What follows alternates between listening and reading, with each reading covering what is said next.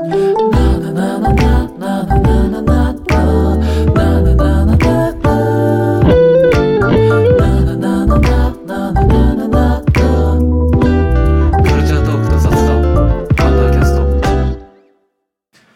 い、えーではアンダーキャスト第35回今回もやっていきます、えーアンダーキャストは音楽クリエイターの貝原と佐田によるポッドキャスト番組です、えー音楽をはじめとするカルチャーや2人の愛するテクノロジーその他取り留めのない日常の話題について毎週末に各プラットフォームで配信しています。ということで今週もよろしくお願いします。お願いします。で今日は、えー久々にお便り会っていうところで、えーお便り久々にいただけたのでちょっとそれについて話していこうかなと思うんですけどいやーまさにねこう最近お便り全然来ないねって話してたら送ってくれたので多分送ってくださった方はすごい心優しい方なんだろうなと思ってます。っていうのとあとそうですねもう普段お便り来なさすぎるからこう今ならお便り送ると漏れなく次回収録で即採用されるポッドキャストになってるので 確かにそうですね。そうお便り送る側としてもちょっと得なところあるんでねぜひお便りいただけたらなと思います。ぜひお願いします。うんというところでじゃあ早速、えー読んでいこうかな。そうですね。えーうん、で多分、えー名前欄のところ記入なかったから匿名の方で、えー第33回の「マウントって何なんだ?」っていうところの話についてってところから始まってます。じゃあ早速読ませていただくと、えー毎週楽しく聞いています。えーマウントの話難しい問題ですよね。学歴財力容姿などさまざまなトピックにおいてマウントを取られ不快な気持ちになってきたので自分は極力マウントを取らないように心がけマウントを取られても悲しい生き物だなと考えるようにしていたのですが最新回を聞いてもしかしてそれすらも自分の方が崇高な人間であるというマウントなのかと思い始めました完全に迷宮入りですね、えーさてよろしければアンダーキャストさんに取り上げていただきたいテーマがあってジャンルパクリとオマージュなどの違いです。え音楽絵画小説などさまざまな分野において似通った作品というものは存在していてそれがパクリであれば非難されオマージュであれば元作品への愛が感じられるという全く異なった受け取り方をされるということに少なからず恐れを抱いています。またオマージュ作品がかなりの数になるとその作品群がジャンルとして扱われるようになると思います。人と関わりながら生きている以上この世の中に100%オリジナルのものは存在しないと思いますしそれについてはマイナスの感情はありません。しかし作ったものに対してどういうイメージを抱かれるのか恐ろしいなと日々悶々としております。お二人はどのように捉えますか？よろしければお話を伺いたいなと思います。また最後のお寺のビジネスモデルの話もぜひやってほしいです。あとは占い師などのオカルト系のビジネスモデルとか正直とても気になります。えーまた次回も楽しみにしておりますこの季節何かとお忙しいでしょうが応援しておりますということでいやめちゃめちゃいいお便りいただきましたね そうですね。ちょっと3話分くらいのボリュームがある 間お便りをいただきまして。でそうねマウントのところとかそのお寺の話とか、まあ、前回も言った通りやりたいねって言ってやんない気もするけどいずれまたやりたいなっては思っててなんかマウントのやつとかさなんか話してみてあああれ話してなかったなみたいなのとか結構あって。いや、僕もありますね。ね。また話したいなと思うんですけど、まあ、今回は、えーいただいたところで、えーメインのところとしてはジャンルパクリとオマージュなどの違いについてっていうところ話していこうかなと思ってて。でいただいたお便りのところでこう上がってたテーマをこうざっくり整理すると大きく3点でその、まあ、パクリイコール悪でオマージュイコール善みたいなところの線引きっていうところとあとはそのオマージュ作品がこういっぱい集まるとジャンルになる瞬間これすごい面白い観点だなと思ったんですけど、うんっていうのについてっていうのとあとはクリエイターとして見た時にこう自分の作る作品がどう捉えられるのかっていう恐怖についてっていうところがこの3つあるかなと思うので、まあ、ここら辺に関連していろいろ話していこうかなと思ってます。うんうんうんでそうね。なんか僕これについてそうすごい面白いテーマすぎていろいろ考えてたらめちゃめちゃ話したいこと上がってきてしまってて。でそうだね。ざっくり最初にどういう話しようかなって思ってるところを、まあ、羅列していくと、まあ、やっぱりそのパクリとオマージュってどう違うのっていう話とあと自分の中でパクリって一言に言ってもそのいろんな種類あるなと思っててなんかその分類分けとあとそもそも、まあ、パクリっていけないの？みたいな話と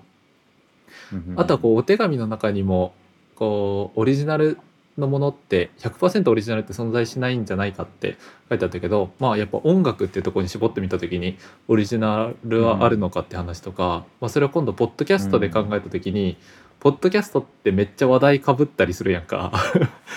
まあそうですね。そうなんかそういう問題についてっていうのとかあとはこれも結構よく言われるとこだけどサンプリングと作曲。このサンプリングは作曲なのかみたいな話とか。うん。あとはもらってたそのオマージュ作品群がジャンルになる瞬間。なんかこれねすごい面白いテーマなんだけど自分の中でまだ深まってないとこあるからまた別の回とかになるかもなんだけどっていうのとあと個人的にめちゃめちゃ話したいのがその AI と創作とかその AI とオリジナルみたいなところも話したいなと思ってて今日はちょっとここら辺の中からなんかねその時の流れに沿って適当に話していこうかなと思います。そうですね。うん順番に話していきましょそうだねじゃあ早速、まあ、パクリとオマージュってどう違うのかっていうので考えていくとまあう。うん。そのパクリとかオマージュに近いものってその他にもパロディとかモチーフインスパイアリファレンスとかいろいろあるかなと思うんだけど、まあ、一旦ここではうんその、にそれらの中で良いものは全部オマージュとして悪いとされるものはパクリっていう風に二分して考えられるかなと思ってて。うん、で、まあ、このまあねこれは本当難しい話だからあくまで僕らがどう思うかみたいな話になっていくんですけどまあでもこれは完全にもう程度問題というか完全にパクリ完全にオリジナルの作品はないと思っててうん。だからそれが何パーセントぐらいパクリだとその悪としてパクリになるか何パーセントぐらい以内だったらオマージュとして受け入れられるかとかあとは、うんそのパーセンテージが大きくてもどういうこうなんていうのかな態度を表明することでそれがこうどっちに捉えられるかみたいなのが変わるなと思っててうん。でこれ何が違うかみたいなのを結構考えてたんだけどやっぱもう自分の中ではそこの線引きってなんかできないんじゃないかなみたいなのを思い始めててうん。でやっぱさそのパクリかどうかっていうのはまあ自分もこう作曲したりする立場でクリエイターとして考えると自分側のこう主張はあるんだけどそのパクリかどうか判断するのって完全に受け手側の問題になってくるなと思っててうん。だからやっぱ作り手がどんだけオリジナルだと思っててももうこれパクリだよねって言われたらもうおしまいっていうところがあってうんだからなんか元も子もない話だけどだからパクリとオマージュは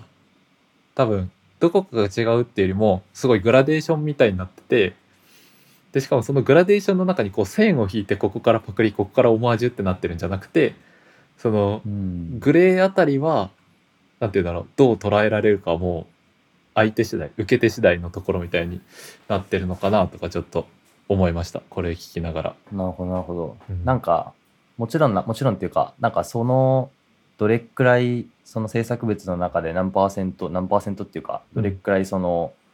自分が影響を受けたものとかに似通ってるかとか、どれくらいの量が入ってるかとか、なんかそういうのも結構あると思うんですけど、うんなんか、個人的に、そのパクリとオマージュって、うん。あの、あれじゃないですか。自分の中で、うん。自分の中でっていうか、あ、でもまあ、あるのかもしれないけど、一人の中で出てくる概念じゃないじゃないですか。なんか、そのうんうん。自己と他者がいて、その中で出てくる言葉だと思ってて、で、えーっと、なんかこのパクリとオマージュ、完全に二分される、二分されるっていうか、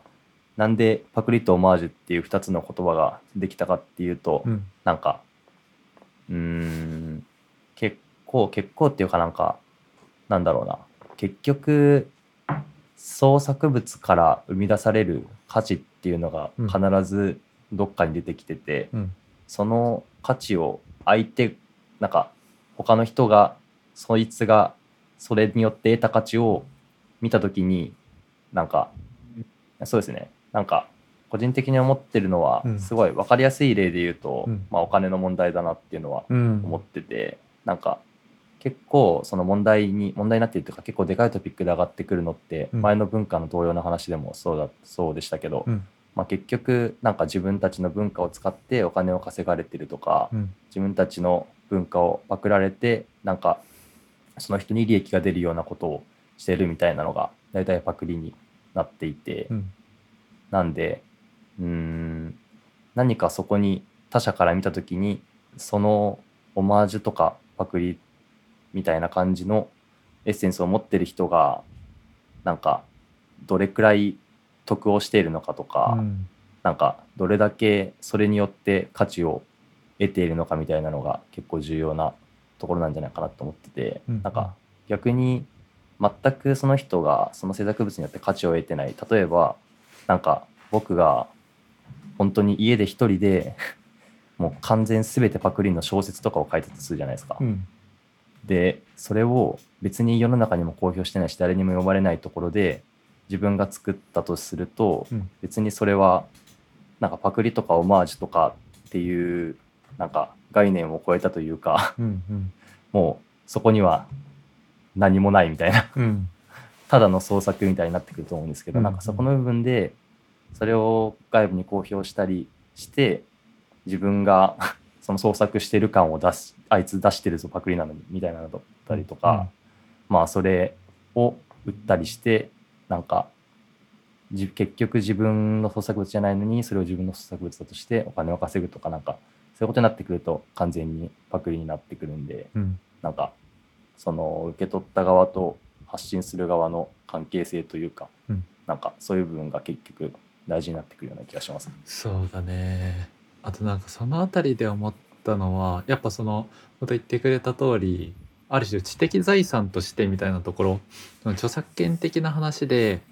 こううん。パクリかどうかっていうジャッジがまず一つあってそれはやっぱりこう利益をもたらすかどうかみたいなところになるんだけどなんかそれプラスでなんかもっとモラル的なそのパクリかどうかっていうのもあるなと思ってて。だから例えばこう裁判とかかけられても別に負けないラインだけどこうネットで騒がれてしまって、まあ、実質的にもう商売していけなくなるみたいな人とかは、まあ、やっぱこうネットやってるとたまに見るなみたいなところはあって。うん。うん。だからなんかねその法的なラインと倫理的なラインみたいなところとかもうん難しくなしてるところだなっていうのはすごい思いますね。そうですなんかそのパクリとかオマージュの部分がうんなんかそういう、なんて言うんだろうな。実学的なところに持って実学的なところまで入り込んできちゃうと、うん、なんかむしろ別にパクリでもオマージュでもどっちでもいいみたいな領域まで入ってくるなみたいなのはちょっと思ってて、うんうんうん。なんか例えば、まあ、僕も普通に時々買ったりするんですけど、うん。なんか中国の 製品で、うんうんうんなんかいろんな有名なメーカーのものとかって普通に売ってるじゃないですか、うん。売っててみんなパクリと完全に認識してるはずなのに何にも言わないじゃないですか特うんにも、うんなんでなんかそこの実益的なところを考えると、うん。結局パクリとかオマージュっていうのはなんかそのなんて言うんだろうな。価値の分配がよりスムーズになるようにしてるだけうん。だからなんかその全体感としてはプラスのことうん。になってくるからそうなってくるとなんか誰も 声を出さないことが一番全体の利益というかみたいな感じになって、うん。結局パクリもオマージュも別に何でもいいけどそれそのなんて言うんだろうな。自分が享受する価値が上がる確率が上がってるから、うんうん。別に OK みたいなのがあると思ってて。確かに。なんで、うん、なんかそこの部分もちょっと難しいですよね。うん。多分今回話す内容はその実益的な話じゃなくて、うん。なんか芸術とかそっちの方面でのパクリとオマージュの話だと思うんですけど、うん。なんかそこにそれその枠から外れたところで考えると、まあ、パクリとオマージュっていうのがあってパクリはダメでオマージュはいいものとして考えるって最初に言ってたその前提が覆るというか、確かに確かに。みたいなところあるような気がします。こう全体最適か部分最適かみたいな話でだからあれだよね、うん。こう技術とかもさやっぱこう作った人の権利守るために特許とかがあるけどもう特許申請しない方が、こう世界的なその人類としての技術はどんどん進んでいくけど、まあ、それとは別で、うん。その作った人の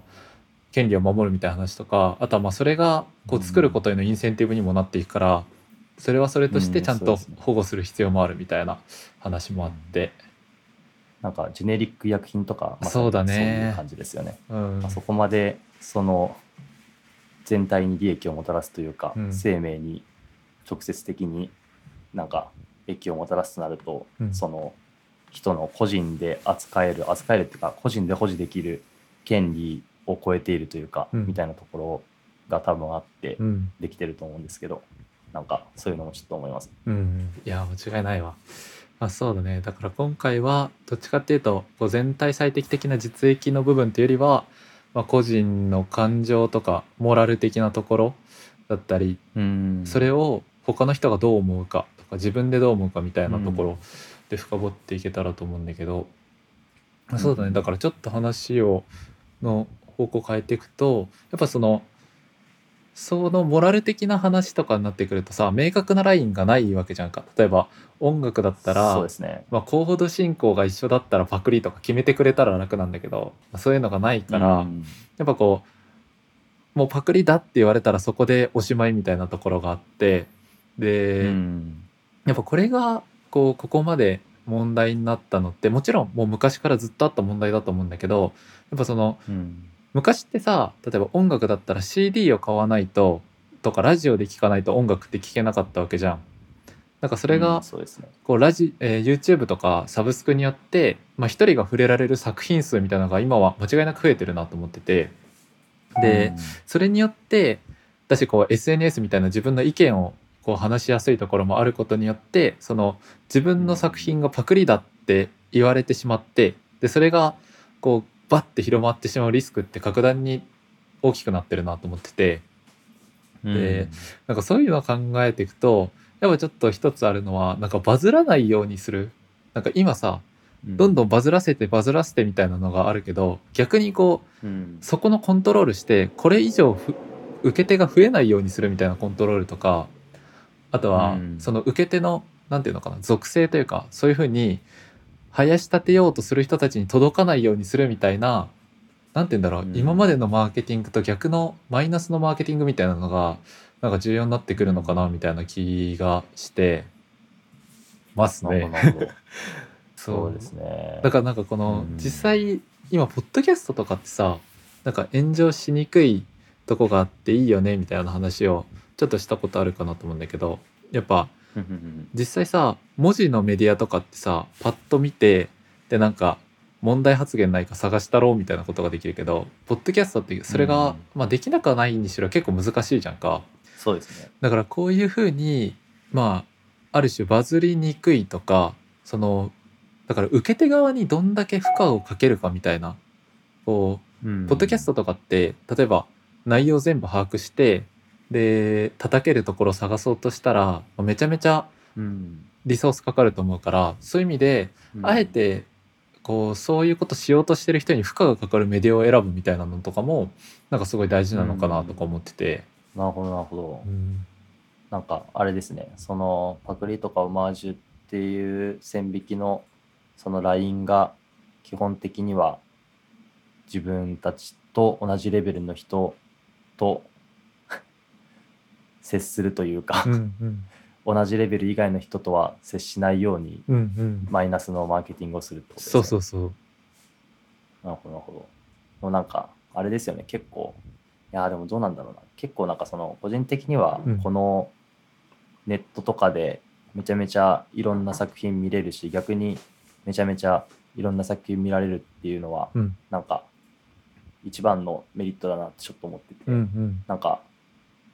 うーん目に触れられないとかそのコミュニティ形成してそのコミュニティの中で遊ぶというか、うん。なんかいろいろやってるってめちゃめちゃ気楽だし、うん。その肌感がめちゃめちゃ合ってる人ばっかりだからうん。かなりいいと思うんですけどなんかそこが完全に一人歩きしちゃうとなんかすごいそのなんて言うんだろうな多分カルトとかもそうだと思うんですけど、うん。なんか完全に肌感が一緒の人だけで開かれてない空間みたいなのを作っちゃうと、外部の監査焼きみたいなのが完全にいなくなって、うん。なんか最終的にはなんか知らん間にとんでもないところまでうんうん。来てしまってるみたいなのが個人的にはあるかなって思ってて。あーエコーチェンバー的なあれだよね。うんそうですそうです、うん。なんでうんなんか完全に排除はせん、ん？完全に排除するっていうわけじゃなくてそこが完全にいなくなるっていうのを考えるとうん。まあ無理だとは思うんでなんかそういう批判とかっていうのをなんかシャットダウンするってよりもなんか正しく判断できるようなシステムというか、機械をちゃんと作るみたいなのが重要なのかなみたいなのは、確かにな。いやそれは理想系だな本当に。うんだからあとあれかな。なんかそのやっぱ閉じすぎちゃうとこう良くないっていうのは本当にその通りだと思ってて。だから、開いたまま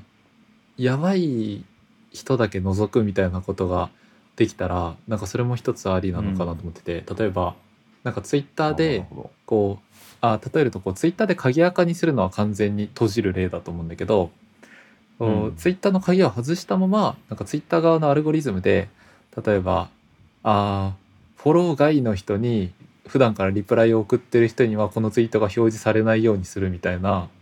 まあ、今はそういうのなかなかできないと思うけど、もしそういうのができたらなんか一個こう自クリエイターの気持ちを健全に保てるようになったりしそうだなみたいなの思ってて。うん。まあでもそうだね。それも難しい話だな。どこまでやったらこうカルト的になっていくかみたいなのは